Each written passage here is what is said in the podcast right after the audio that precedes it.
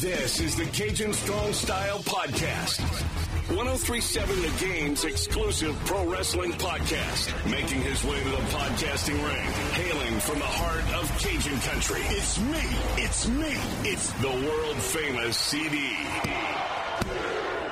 Let's ring the bell and get this party started off right. And welcome everyone to the Cajun Strong Style Podcast 1037 The Game's exclusive pro wrestling podcast.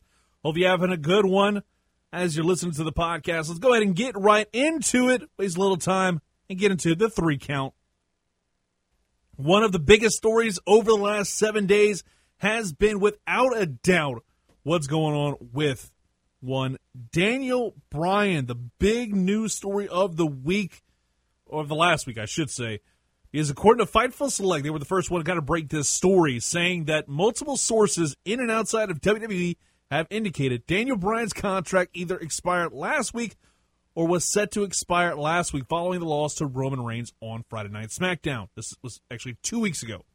And high level sources noted that they had heard of the contract expiring, but that Bryan had not openly spoken about his contract status, at least that they were aware of. So that was absolutely one of the biggest stories of the week, bar none. And this is something that is still kind of it's bubbling to the surface. I, but it's all about, you know, obviously he's still going to be in contact with WWE to get a new contract going and be more of a part timer. Everybody immediately wants to go, hey, you know, it's time for him to go to, you know, AEW or Ring of Honor or New Japan.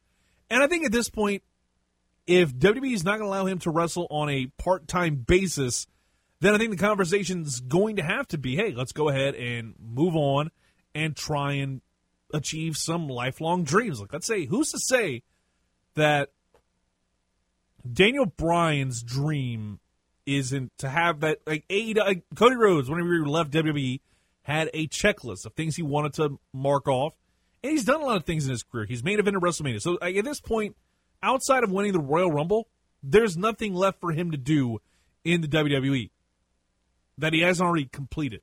He's won Money in the Bank.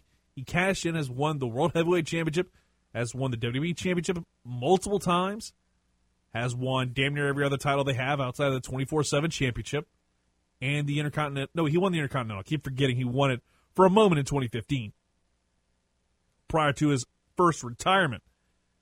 But the question's going to stand, you know, where would he land if Daniel Bryan didn't go back to the WWE?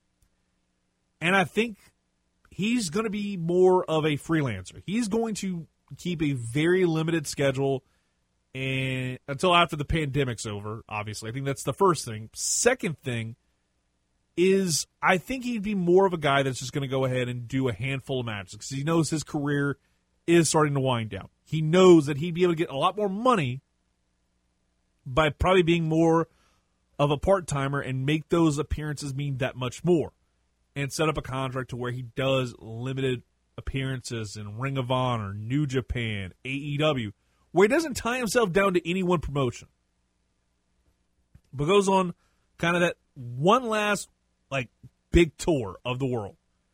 Go ahead and wrestle in the biggest British promotions that are still existing that aren't in the WWE kind of catch-all term. You know, you can have that kind of thing go on. Biggest, you can have a CM, a triple, triple A. Who's to say he doesn't appear there for a match? Ring of Honor, New Japan, Hell, I mean, there's a lot of other promotions he can get to. But I think that's what he's going to try and figure out his plan going forward. And that's what it is for me. I think it's without a doubt Daniel Bryan, as of right now, no longer with WWE. Could he go back? I'm almost certain he could because at the end of the day, that's not only money in their pocket because he's on Fox, but also it's money in his pocket, money in their pocket and in his pocket with Total Bellas and without Daniel Bryan, I'm sure Total Bellas may not necessarily exist, especially if he goes to AEW.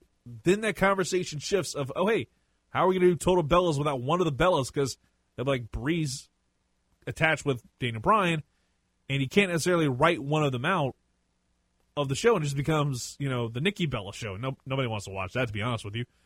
I'm looking forward to seeing what's going to happen here. I hope we see Daniel Bryan back in WWE but he'd fit well in AEW. He'd fit extremely well in Ring of Honor. And who's to say you could have a moment where Daniel Bryan and Samoa Joe put on one match there, and you know he kind of moves on, does his own thing because I don't want to. I don't want to see Daniel Bryan tied down because there's so much going on outside of that bubble, and I think everybody has that bubble. It's a lot like certain fan bases here in the state of Louisiana.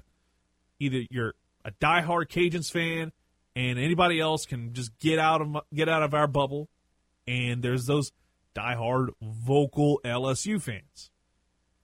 Then there are the ones that like both, and heck, even dig a little bit here and there. Like like me, for instance, I like LSU and UL both about the same, probably a little more Cajuns than LSU. Then we get to McNeese. I'm like, I'm going to dig into that a little bit. Nicholls State, and just in terms of the uh, football landscape, I'm going to go ahead and enjoy that too. Because guess what? If they're all doing good, if if all the towns and all the promotions are doing good, pro wrestling is in a great state right now. So at the end of the day, it's shocking Daniel Bryan's contract expired, especially kind of out of nowhere, because everybody thought this thing was going to expire back in, like, in September of 2021, but no, this came out of nowhere and shocked a lot of people. So again, I'm giving credit to Fightful Select for dropping this news last week. I think this was on a Tuesday night, or no, I think it was Monday after I got done taping the podcast. I think that was where the news kind of broke. But one of the other big news stories of the week, at least to me, was FMW. It is officially back. Some a word I never thought I'd say in my entire life. FMW is back, and I cannot wait. You heard me right. Japanese deathmatch legend Atsushi Onita announced the launch of his new promotion, FMWE. It's a reboot of FMW, the promotion that you saw a lot of exploding barbed wire matches and just the most hardcore stuff you'd ever imagine. It came to close in 2002, but it's under a new name, FMWE. And the E doesn't stand for everyone like your video games. No, it stands for explosions. And the promotion will specialize in exploding matches. This coming after kind of that whole, you know, match slash mess that was Revolution and the underwhelming explosions. He wants to prove it wrong, and this is really cool. So again, it's an incredible run FMW had back in the day. Ended in 2002, and there was also a revival attempted. Several tragedies occurred, and that vision was pushed off the face of the earth. FMW, obviously, most known for pioneering those explosion style death matches, and something we saw back in February. But Onita's saying, you know, let's go ahead and do this. Let's go ahead and bring this thing back. And I cannot wait for this. I'm definitely going to be all in on it. And the first event is going to be conveniently on the 4th of July at Yokohama. Hopefully, I'm pronouncing this one right. Tsurumi Fruit Market. It's going to stream worldwide for a thousand yen, which is going to be about nine dollars US. But trust me, there's going to be somebody out there that is going to pirate it, and I may very well try and find that feed because I am all the way here to see a FMWE. If it's complete and utter explosion matches galore, it's going to be kick ass. And I, we need to see it at least like once or twice a year. It doesn't need to be like a monthly thing every two or three months? Because I think if you do it every month, it's going to wind up being you know overdone. It's going to feel not not necessarily as great. Hell, do it every quarter. and I think I'd be more than happy with it. But the fact we're getting it on Fourth of July, that is really cool. And in the final bit of three count news, we're going to go to AEW. We'll talk about AEW Dynamite Blood and Guts in a little bit, mainly just the match itself, because that was the one and only thing I was interested in. But AEW dropped a bombshell on Monday. And I was kind of glad. I had jury duty, so I was not able to be here and host the show. But now, AEW is back on the road July 7th I saw some reports. Hikaru Shida apparently leaked out on a stream they were coming back on like July 19th or something along those lines. Looks like she she fudged the numbers just a little bit. But AEW just officially announced they are back to doing live shows starting July 7th, right after 4th of July weekend. And they'll be starting off in the 305 Miami at James L. Knight Center on July the 4th. Then they'll make their way over to the great state of Texas. On July 14th, they'll be at the Hebb Center in the greater Austin area in Cedar Park, Texas. And the Curtis Culwell Center in Garland, Texas, on July 21st. And they have a lot of other shows as well. They're they're planning on having. I'll get to kind of a rundown of what shows, at least interest me. But what is intriguing though is there's one show that was scheduled for November 5th of 2021. That is a Friday night. Presumably that, if I'm not mistaken, I think that's going to be the day before LSU Alabama. But it is a TV taping in St. Louis on November 5th. The show was supposed to be on June 23rd. It'll now be a television taping. Now, does that mean it's going to be AEW Dynamite? Or is this going to be AEW's second show? Is this going to be the first instance of AEW's new show? Obviously, we're going to try to figure out more about how these live events are going to go. And in fact, they say in the near future, AEW will be announcing additional live events for the late summer because, of course, they have only the next three shows in July, pretty much taking up all of July outside of the 28th. But they're they're going to potentially announce more down the road. And I'm pulling up kind of how things look on AEW's website. And they've got a gap between the 21st and the 18th when the next show is scheduled to be at the Fertitta Center, which is going to be, I believe, University of Houston's arena on August the 18th. They'll make their way to Milwaukee on the 25th. Boston's going to have a show in September. And we start to get things a little bit more back to schedule. Rochester, New York, New York, which is supposed to be the original site of Blood and Guts, is going to be September 29th.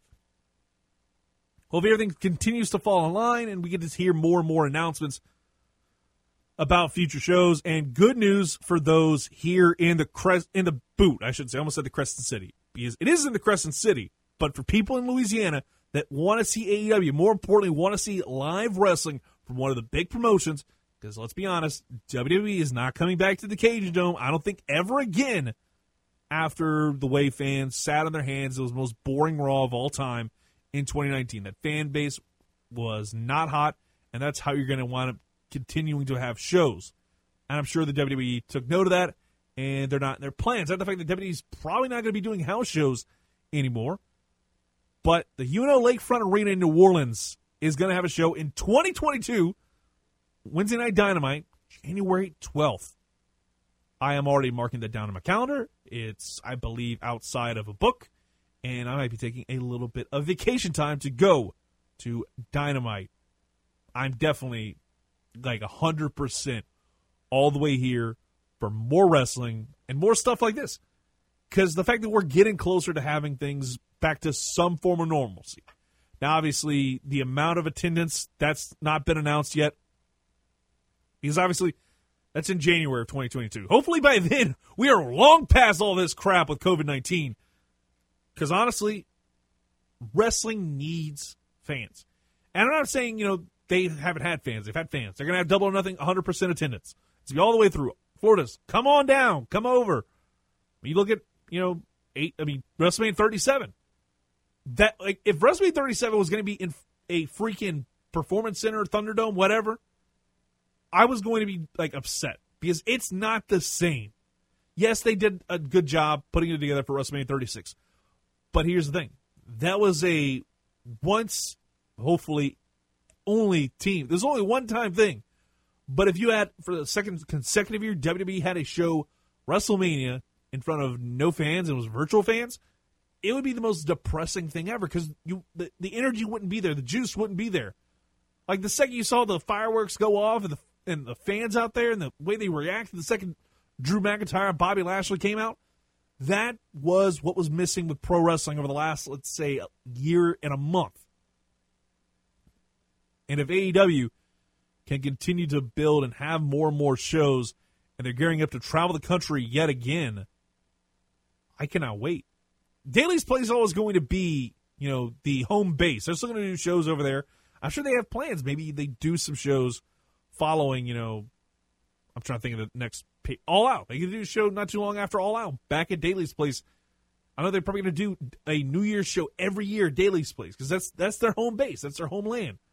And who's to say that the conversation doesn't shift into AEW continuing to do more and more live events? They just did their first house show. Now, I know they did tape some of that stuff and they're probably going to use it for content down the road. Because we all know Tony Khan wants to wind up using a lot of content to take up a lot of time on his shows, but also for a potential network deal or better yet, a streaming deal. Because again, TNT, HBO Max, they have a working relationship together, and I know BR Live that has a relationship with AEW. They could work something together to where AEW could wind up benefiting in a lot of different ways by having a network or network esque thing in partnership with HBO Max. That's kind of where this all comes together. But the fact that we get AEW announcing a live show, and then not long after that, in fact, this afternoon, I saw this pop up on Twitter. Is coming from, I believe, Fight TV. Put out, uh, quoted, put, tweeted a link from Heel by Nature with that came from Dave Meltzer, and WWE's apparently reportedly considering MSG for SummerSlam, the first time they would have a pay per view, if that's the case, since Survivor Series 2011 and the first televised event they've had at MSG since 2019. September 2019 was the last time they had a show that was televised on like cable. I'm not counting network shows because I think they've had a couple like of their I think maybe one of their holiday shows or something that they had a straight up that card that was broadcast on the network or would now be Peacock. I don't count that because it's not actually honest to God cable television. At least just that's just my opinion when it comes right down to it. But that was your three count on this episode 56 of the Cajun Strong Style podcast.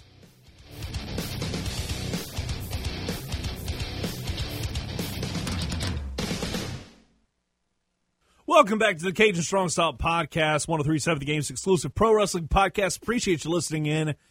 And if you got a minute, make sure you go ahead and hit that subscribe button, follow button, whatever, on whatever podcast gimmick that you wind up using, because we've got us on every single platform out there.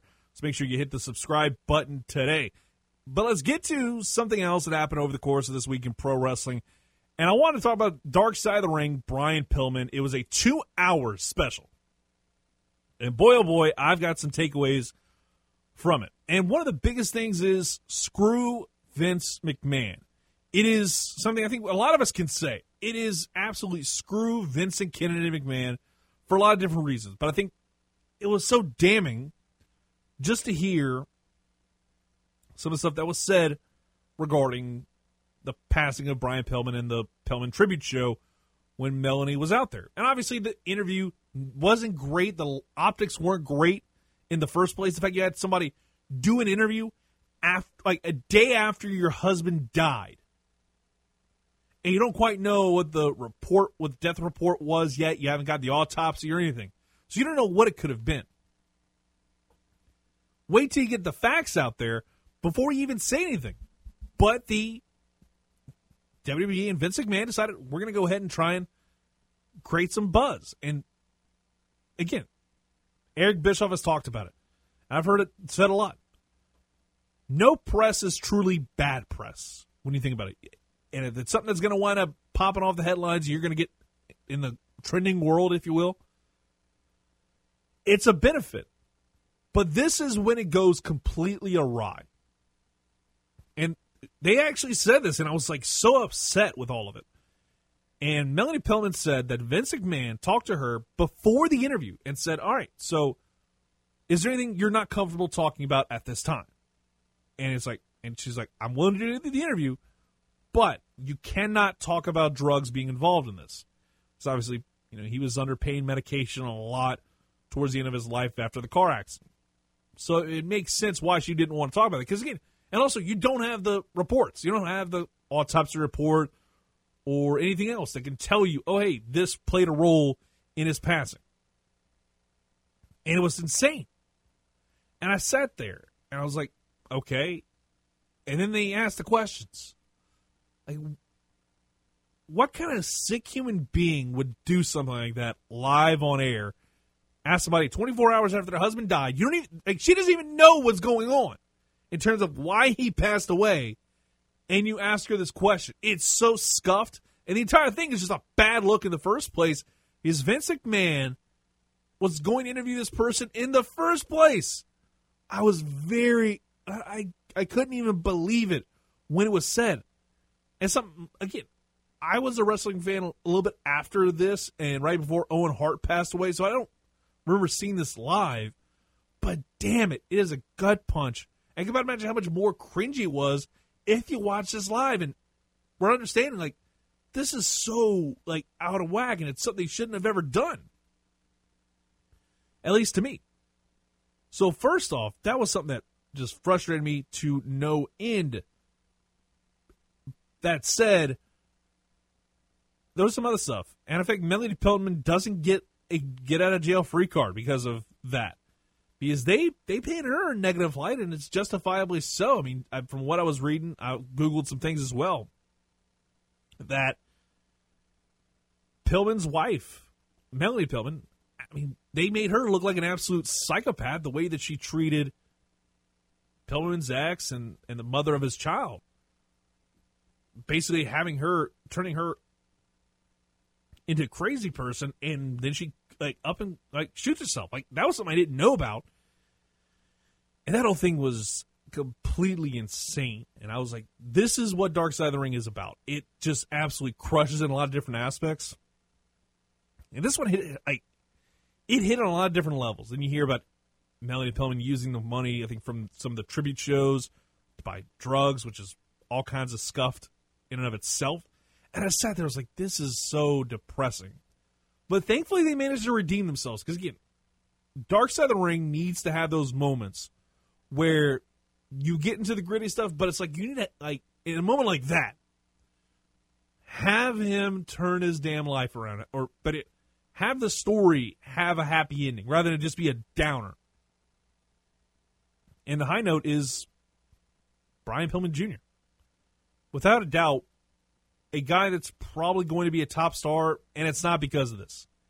He absolutely has star power written all over him because he wrestles a lot like his dad, and his dad was a hell of a wrestler. He was a hell of a character, too. We can't forget that Brian Pillman Jr. may be one of the best characters in professional wrestling history because it was very much, you know, breaking the fourth wall and making you believe, making you wonder, is this real or is this fake? What what's what's a work and what's not? Very much, you know, I'm going to say it. Brian Pillman Sr. was without a doubt the Deadpool of WWE or pro, of pro wrestling, period. Is he would break the fourth wall consistently. He would do these kind of things that would like unlock a lot of the hidden secrets of the business, especially back in the 90s when the internet wasn't necessarily readily available in every American household like it is these days.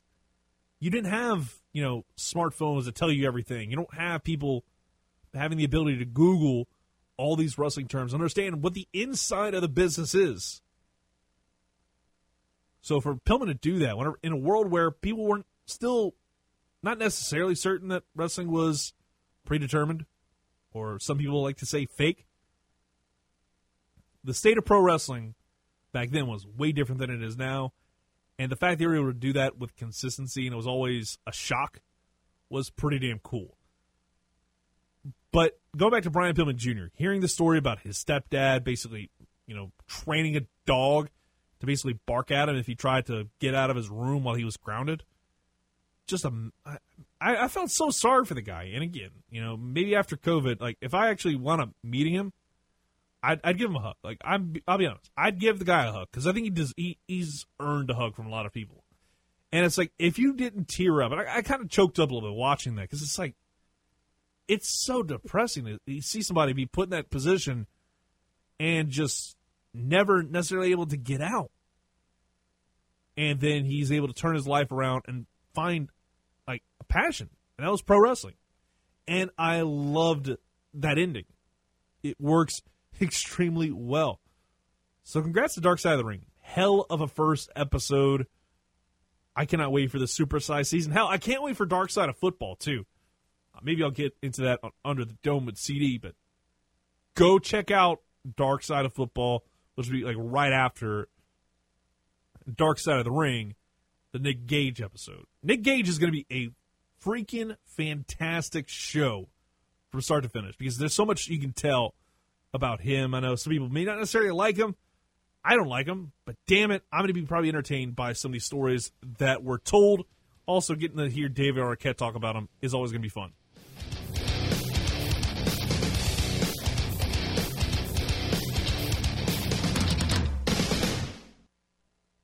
I also want to talk about a little New Japan Pro Wrestling because there's a lot of stuff that happened in the last week evolving involving the land of the rising sun. And one of those, man, it just sucks to see this. And that involves New Japan heading into like as Wrestling Dontaku was about to wrap up, they basically had to completely scrap so much over the last several days. And it sucks. Because they had a COVID outbreak right before like they were hitting that end of the line, wrapping up Dontaku, and they had to like change damn near everything about their card. And we got we're gonna take this step by step because it is a lot to break down. So we start off with two. Wait, let me go ahead and go back. Okay, now we go back. I think it was May fourth. Okay, May fourth. Dontaku day two. They had to shuffle out the entire card because they had a rest one wrestler that was scheduled to appear on day two's card presented with a fever on the morning of the event, and they want to undergoing the antibody and PCR testing, and basically said this person's in isolation. Another wrestler that had been part of the event since May 1st in Beppu also presented a fever and was undergoing evaluation. So, in an abundance of caution, they had to shuffle up the card like crazy. So, you had Kazuchika Okada and Sho taking on Minoru Suzuki and Yoshinobu Kanemaru.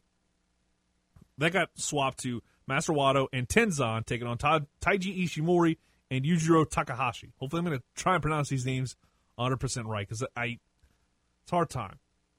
Then you also had Master Wato, Taguchi, Tenzan, Toru, and Hiroshi Tanahashi, Dick Togo, Taiji Ishimori, Yujiro Takahashi, Evil, and JY. You had basically Bullet Club and Chaos. That match got bumped and changed to just Taguchi, Toru Yano, and Tanahashi, Dick Togo, Evil, and Jay White. Still kind of your same guys, but wasn't necessarily what you wanted to see. And then they also bumped out entirely the junior heavyweight title match, which should have been a great payoff.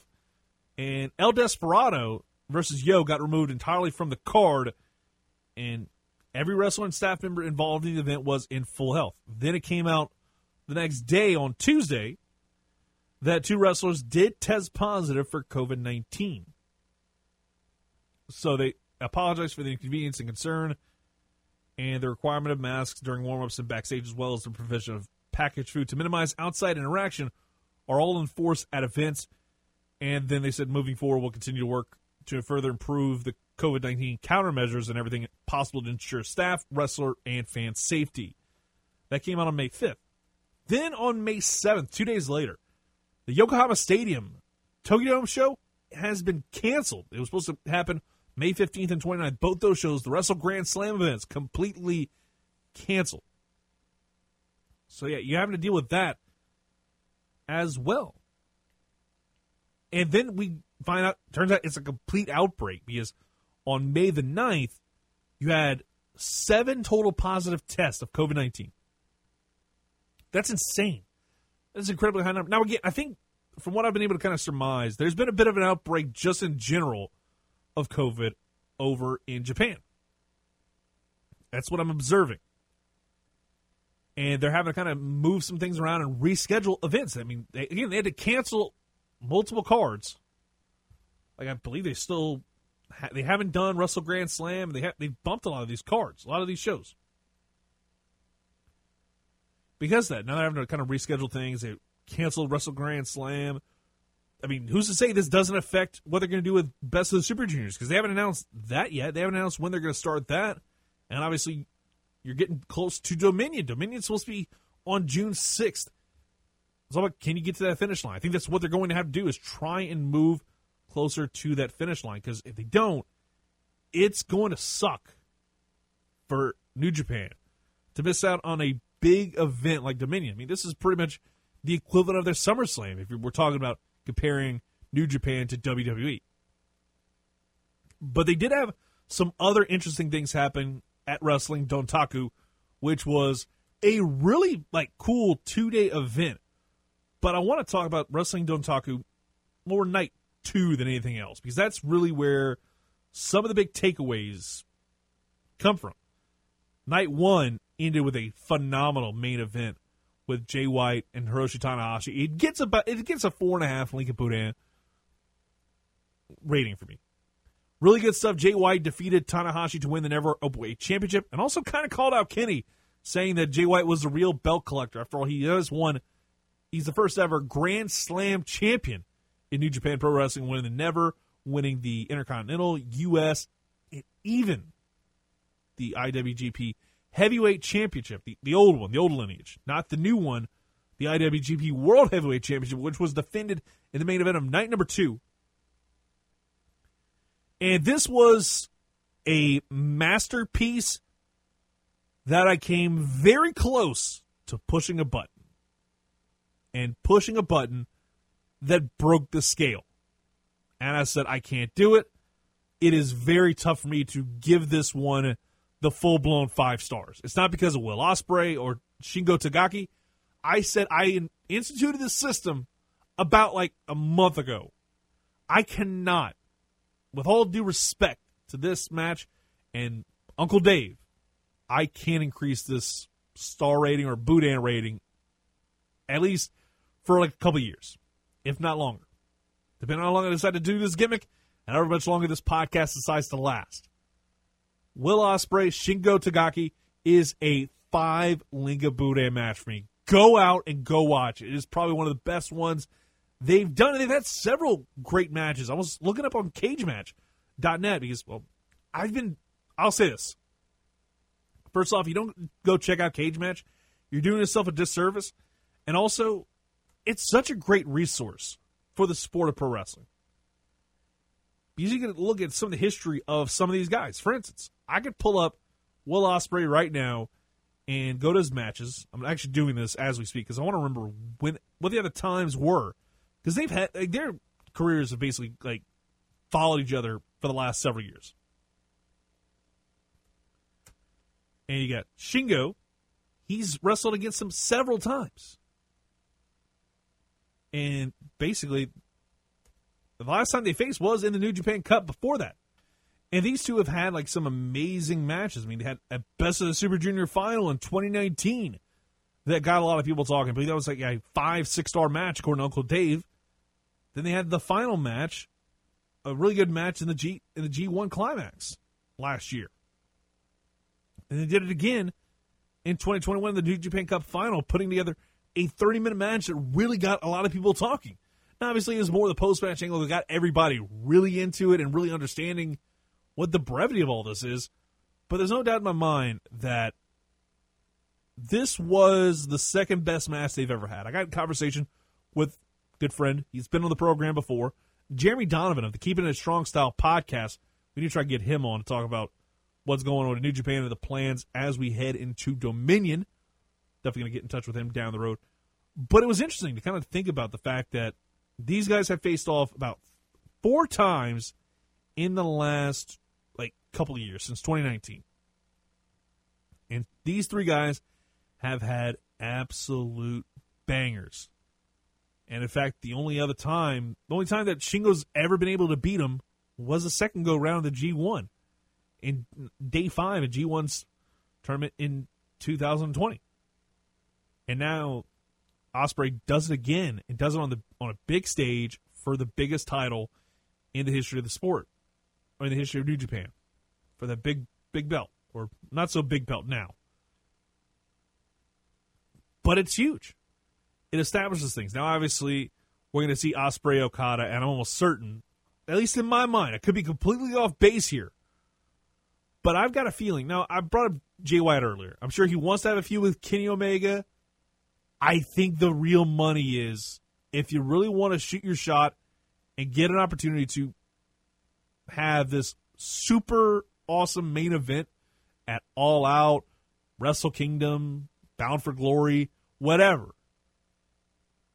You need to have Okada take the belt off of Ospreay. I'm sure they're going to plan on doing that and have that be the main event of Dominion.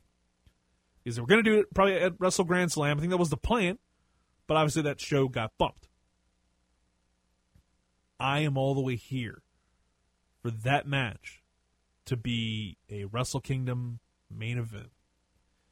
If you can have Omega hold the title for that long, which I don't think they're going to, I would love for that to happen. But honestly, just give me this match.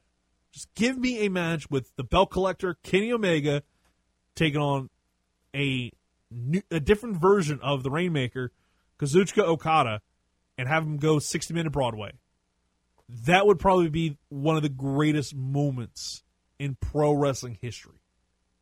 To have all the belts on the line, and it's a draw, so they all get to keep their belts.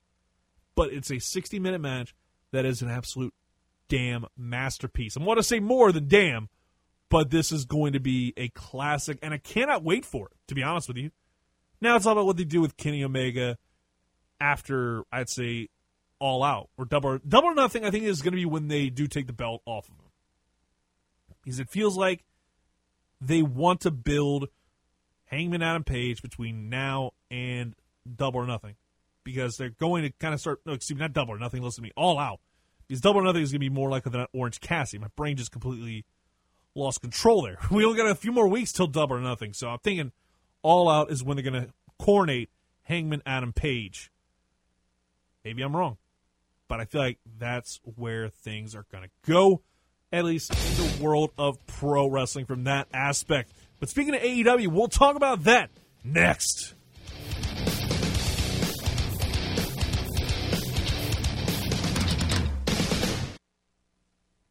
We'll wrap up the Cajun Strong Style podcast talking about AEW Blood and Guts. And we're talking about literally just the match itself. I I literally so Wednesday night was my birthday. So I went go out, go get something to eat. And then I'm like, okay, I'm gonna go have dinner, go eat go eat some Mexican food on Cinco de Mayo. Makes sense. And then I'll go watch Dynamite.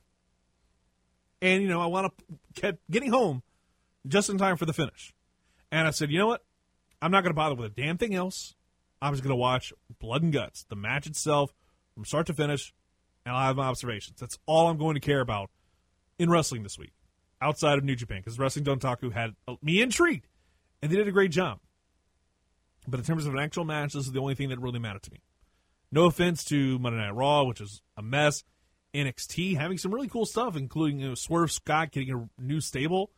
I'm intrigued to see how that goes, and just like so much more. I mean, you had Indi Hartwell and Candice LeRae win the NXT the NXT Women's Tag Team Championships, which is a dumb, which still annoys me. But I'll be damned if I'm not happy for those two, especially Candice LeRae. She absolutely freaking deserves it. She should have been women's champion a long time ago. But we got to see that. But Blood and Guts was the only thing that I really was like wholeheartedly interested in from start to finish and this was something that I think it lived up to the expectation. The match itself, from bell to bell, was really good. Now, of course, we'll get to what happened after the bell rang, which is, I'm putting that in keywords there. After the bell rang has always been, I think, AEW's weak spot because bell to bell, they know how to work in terms of post match stuff. They fall short of the mark. Case in point, Revolution, the whole exploding barbed wire. But again, we'll talk about that in a little bit. Let's get to the bell to bell action. First off, Pinnacle walks out there dressed completely in white, which I love the fact they did that, first of all. And then Inner Circle comes out, they're all in these prison jumpsuits with the sleeves cut off, all representing different counties, like Stony Mountain Penitentiary for Jericho. I know that Harris County for Sammy Guevara. Pride and Powerful, uh, excuse me, Santana and Ortiz. I'm going to call them Proud and Powerful. They haven't even called them that forever, but Santana and Ortiz out there rocking the Rikers Island. Jake Hager's rocking uh, something in Oklahoma, but still, all that stuff was badass, and it made them look like truly the, the thugs. And we're going to go ahead and bring this like war to you, and it worked really well. They want to take a couple commercial breaks, which again, this is something I'm going to bring up just coming out of the gate with it. This should have been a pay per view match. I understand you advertised it a year ago on TV, but don't have a War Games match with commercial breaks. It just slowed things down so much. And the fact it took you an hour where you pre-taped the first hour, then the second hour you had an interview with Kenny Omega that went like 30 minutes too long, and then you had this match. And you took more commercial breaks. You could have wound up spending more time with some pre-tapes and then use up some of those commercials and be like, oh, hey, the final like 40 minutes of the show, all commercial free. There's a, there's a better way to do it, at least in my mind. I could be completely off base here, but that's how I feel. Then the match starts off with Dax Harwood, the Arn Anderson of the group, taking on Sammy Guevara alone in the two rings. Guevara leaps over the ropes, takes down Dax real quickly. The Spanish guy looked awesome here. Opening moments, really cool and slick looking leapfrog spot ending with a drop kick. Harwood responded right after with probably one of the best double A spine busters I've seen in a hot minute because he laid that ish in so damn good. And also the cage setup. This is was something I observed when I saw the pictures in the first place. It was very much, you know, if you remember the dying days of WCW when they tried doing the Hell in a Cell ripoff, this was that kind of cage to me. The cage heat match, the way that the structure looked, it looked badass, and the fact that it was like absolutely massive. There was no worries about you hitting your head on the roof or the the cell roof. So they go at it. Guevara hits a springboard cutter on Dax. They get busted open after, and he, gets busted open like right after that. Shawn Spears takes control, brings out a steel chair with his logo on it, and assaults Guevara. He blasts him with a steel chair, and it was like boom, like headshot, unprotected, or was, I think it might have been protected. I have to go watch the clip again. But Spears looked like he reached Nirvana after. It looked like he reached the point of, you know, the climax, if you will. Making that, which, again, I would love to see that be used more as a gimmick for him because it makes sense. He's the chairman, and I think you had that basically be like almost like Bubba Ray back when he was making his first run in the WWF, when he wound up putting everybody through the table and had this like like hypnotic trance. I like the way they did that. Then Ortiz even the odds with a chair of his own. Then he comes out like a man on fire, attacking everybody. Guevara hit a freaking amazing Spanish fly on Spears off the ropes. And that was probably my favorite spot of the entire match. So damn good. And again, Guevara has been crushing lately. And then Cash hit Ortiz with a gory special into the cage. Like I was like, okay, that's kind of cool, different kind of move. And then he gets stuck in between the cage. Ortiz gets stuck between the cage. How the hell does that happen? I was blown away by that. Santana comes out next. The inner circle takes over. Things are evened out now. And they go to picture in picture.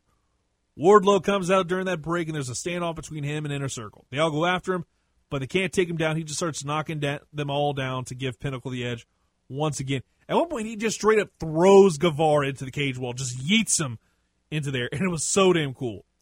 Hager, next one out. And here's what I've been waiting for.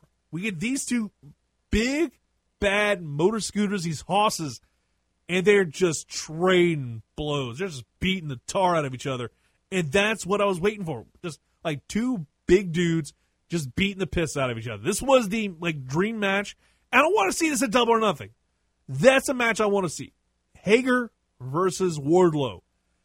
Because I think those two big bad mother you know what's they would absolutely put together a phenomenal type of main event, at least in my mind. But then the last one in there to enter the ring. He starts picking up the bones of the beaten low blows Hager, and they dominate here. Jericho's the last one to enter, and then we get a standoff, good old Mexican standoff. And then they both just start running to the middle of the two rings and start just wailing on each other. Jericho takes over, decks everyone with Floyd, his baseball bat chokes out Shawn Spears in the truss, which was a great spot. Not a little too dangerous, but damn if that wasn't a cool move and a good good thought on his part. And again, picture in picture, didn't need it. Not a whole lot. I felt like it was almost like rest holds at this point. They come back, and the ring is cut open by FTR, and Guevara hits coast to coast on Shawn Spears. So much crap is going on. Jericho hits MJF with the turnbuckle clamp, busts him open. And I'm talking like gusher. He was like about like Crimson Mask worse than Britt Baker bleeding. It was like, holy bleep is this? Blood and guts was real. and just brought it up a different notch for me. Inner Circle keep wailing on MJF. Wardlow tries to rally, again, then everybody gets a piece of him. And they have a really rough chair shot again. Unprotected made me wince a little bit. But Tully Blanchard attacked Bryce Remsburg, and they get the key to unlock the door, and MJF gets out, climbs the cage. No, I guess there's no rule now about if you escape the cage, you are disqualified and you lose. Okay, whatever. I know lethal lockdown. They never really established that rule either, at least to me, because I know they had that spot where a couple spots actually with AJ Styles doing some stuff off the top of the cage. But this was another one of those. You go to commercial break again, which come on now. And Jericho, you can tell he was basically stalling. They go to break. and Jericho's climbing up the cage, and basically he just stands there for like a minute and a half. Like, couldn't you have done something else and focus on other things going on in the ring? Because there's four other guys, there's eight other guys in the ring you could focus on, but you got to focus on freaking Jericho. It was one thing that just frustrated me with this. But then we get to see these two go at it on top of the cage. And it's very it looked very different, much more sturdier than like the Hell in a Cells we see in WWE. Put together a lot of great work here.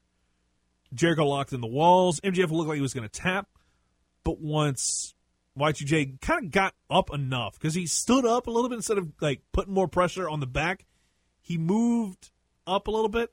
MJF just popped him right in the balls and then locked in the salted earth armbar, started stomping away at it, trying to break it, and Jericho never tapped out. He did not tap out, not one single bit.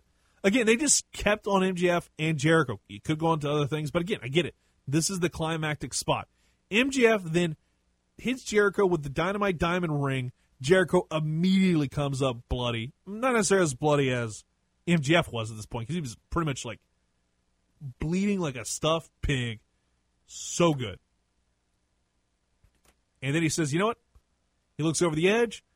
He says, I'm throwing Jericho off the cage. They call it concrete, which really it wasn't. Maybe, but here's the thing. He looked on the other side and then just went to the other side where the crash pad was. And MJF says he's going to go ahead and do it. And he's like, I'm going to throw him off unless you surrender. If you say you quit, then I won't throw him. And Guevara says the magic word, but of course, you never trust MJF, this piece of human garbage. And he throws Jericho off. And he lands into a huge crash pad. Now, I mentioned I wasn't a fan of the exploding barbed wire death match because the finish, the ending of the show with the tiny sparkler fireworks. But here's the thing I was okay with it. They could have shot it a little bit better because they had one angle where it was almost like a top down perspective where you push him down and then boom. And also, Jericho could not have freaking smiled. Jericho, you just got thrown off. You could have just like just st- stood there and been like asleep. You could have looked like you were just dead instead of just dead tired. It was a bad spot. It was a bad bump. Now I get it. Everybody was expecting this to be like him going through it. I think honestly they've done several crash pad spots. But this one was one where I felt like they put a little bit too much padding on it. Because go back and watch a lot of stuff that they've done in AEW with like certain spots, certain big spots, like Kenny Omega and Sammy Guevara, the one winged angel from Stadium Stampede. That was how you do a crash pad spot. You do it further away, and also make sure it it has more of a a, a give, less give. Because I could tell the thing had, probably had a lot of give, and the second he landed, it was just nothing. You could have had him land, and it be a. And he goes if he sinks further down, then that makes the visual of him getting injured and written off TV for several weeks look a lot better. It was just that one error, and I know I know this is probably just a matter of safety. I'm not saying they should have just had him go through a table with no protection. Honestly, they needed to have protection. It's a lot like when Shane McMahon did the elbow drop off the Hell in a Cell into the crash pad. Makes sense in terms of protecting the guys inside the ring from any unknown stuff. Because if you try drop, drop jumping off or being pushed off a 20 foot structure, you're going to wind up like feeling it in the morning or for a few days, in fact. So, unlike a lot of people, I'm not going to poo poo it because I get it, but at least try and produce it so it looks better on TV. And you don't have people just sitting there wondering what the bleep's going on. Because that's what I felt the entire time I watched AEW Dynamite, the blood and guts match that everybody was looking forward to. And it was such a good, like, War Games esque match. And it lived up to the name. It had tons of blood. Most of it was just Dax and frickin' Sam and MJF, But still, they all came out worse for wear. And that's what you want in this kind of match versus, let's say, Hell in a Cell now. Hell in a Cell is not Hell in a Cell that we remember. And it sucks. It stinks to know that's where we're at. But I sit here today and I don't hate this. I didn't hate it. I thought, you know, pro wrestling needed something like this. And I saw people say, you know, WWE saying, you know, they set wrestling 30 years back doing this match. And I'm like, honestly, I think that's a good thing. I think that's a good thing if you set wrestling back 30 years with something like this. Because because of the fact that you have not done anything in the sport of professional wrestling in the last 10 years that was like this. It was so unique. It wasn't, you know, overly polished. It didn't look hokey. There was one spot that looked kind of hokey, and that was what happened after the match. But again, I can overlook that. I didn't see like but five minutes of Raw last night when I watched it because I was probably going to talk about it. But then I see Alexa Bliss and the whole Alexa's Playground thing. I'm like, I don't care about this anymore. Couple weeks ago, you have Elias and Jackson Ryker being geeks and they're throwing tomatoes and stuff. I don't care about that. I want to see wrestlers, wait for it, wrestle. And if this is setting wrestling 30 years back, I'm fine with it. I'm fine with it because pro wrestling as we know it maybe needs to have that kind of reset button put on it. Now, obviously, you can't bring back kayfabe. That horse is dead and buried. But I think you can take notes from what AEW did and what AEW's done, and what I say to a certain extent NXT pre USA Network had done. Is what NXT used to do was tell long term stories.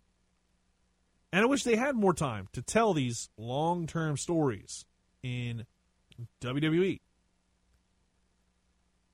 I would love to see more of this stuff. But the more I look at how pro wrestling is in 2021, it's hard to go back to that point. I'm not saying bring back the attitude era because that's a dumb idea. Because let's be honest, there's a lot of bad stuff from that era. Everybody wants to love what's going on.